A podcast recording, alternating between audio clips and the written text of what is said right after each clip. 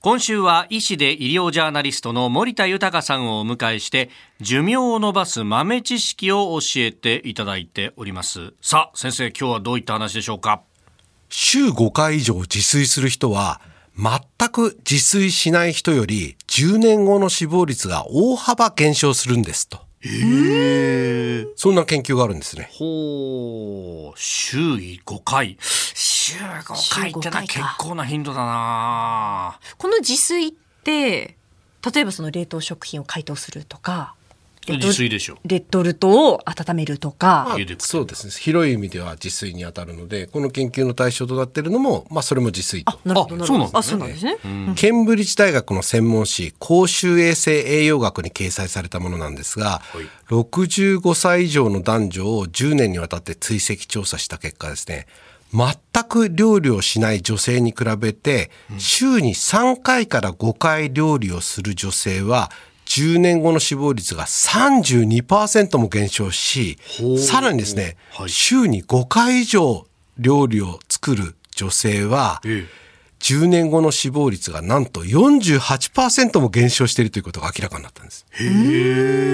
男性においても同様の傾向が見られたということなんですが、理由なんですけど、これ料理をするという人はより栄養価の高い食事内容を選択する傾向があると。はあなるほだからど。良い食事の質が寿命に良い影響を与えた可能性があるんじゃないかというふうに報告されているんですよね。でちなみにこの研究によるとですね、はい。家で料理をする傾向が強く認められた人たちには特徴があるんです。うん。若い方々、へえ料理をよくするみたいですね。若い人。あとお酒とかタバコを吸わない人という方々も家で自炊をする傾向にあるんです。ほうお酒とかタバコって外で吸いたいとか。あなるほど。ね。あとは肉の摂取量が少ない人、ほうほう。野菜の摂取量が多い人、まあ、週に2回以上ウォーキングやショッピングを行っている人。こういった方は家で料理をする傾向が強いということなんですね。なるほど。なんかあの自分の趣味に合った当てを作って飲んじゃうみたいなことをたまにやっちゃいますけどね。まあだから適量のお酒だったらいいんですけどああなるほど。飲みまくっちゃうと、まあ、家だからまあいっぱい飲んでもいいやっていうと、せっかくの自炊でこう死亡率が少なくなったものがが。お酒によって死亡率でまたあのそれがああなるほど。行ってこいになっちゃうと。どうかなという感じでうね。まあでも確かに飲みすぎるというよりは家で飲んでると寝ちゃうからね。あそうわかります。そこまで量を飲まないのかもしれないね。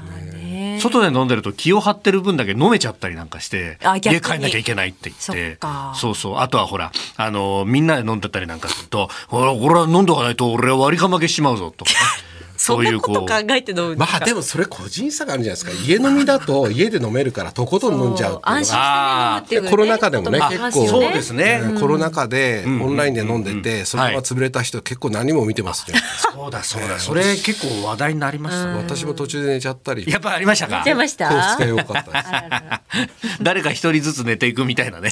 オンラインでやってるとね。ちなみに飯田さん新庄さんは自炊はどれぐらいされてます？週に3回から5回とかされてますか？どうだろう週に3から5やってるかな。そのあのおかずだけ入ってるお弁当みたいなやつをですね取ってそれをこう電子レンジピみたいなことはやりますけど。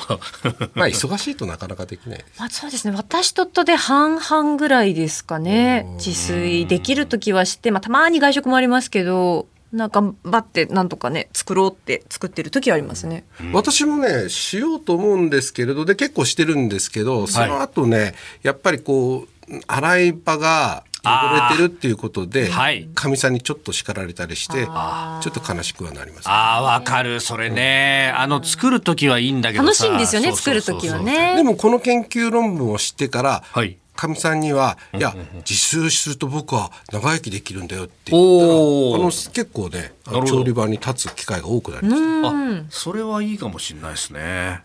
うん。えー医師で医療ジャーナリスト森田豊さんでした、えー明日も寿命を伸ばす豆知識を教えていただきます。先生明日もよろしくお願いします。よろしくお願いし。ます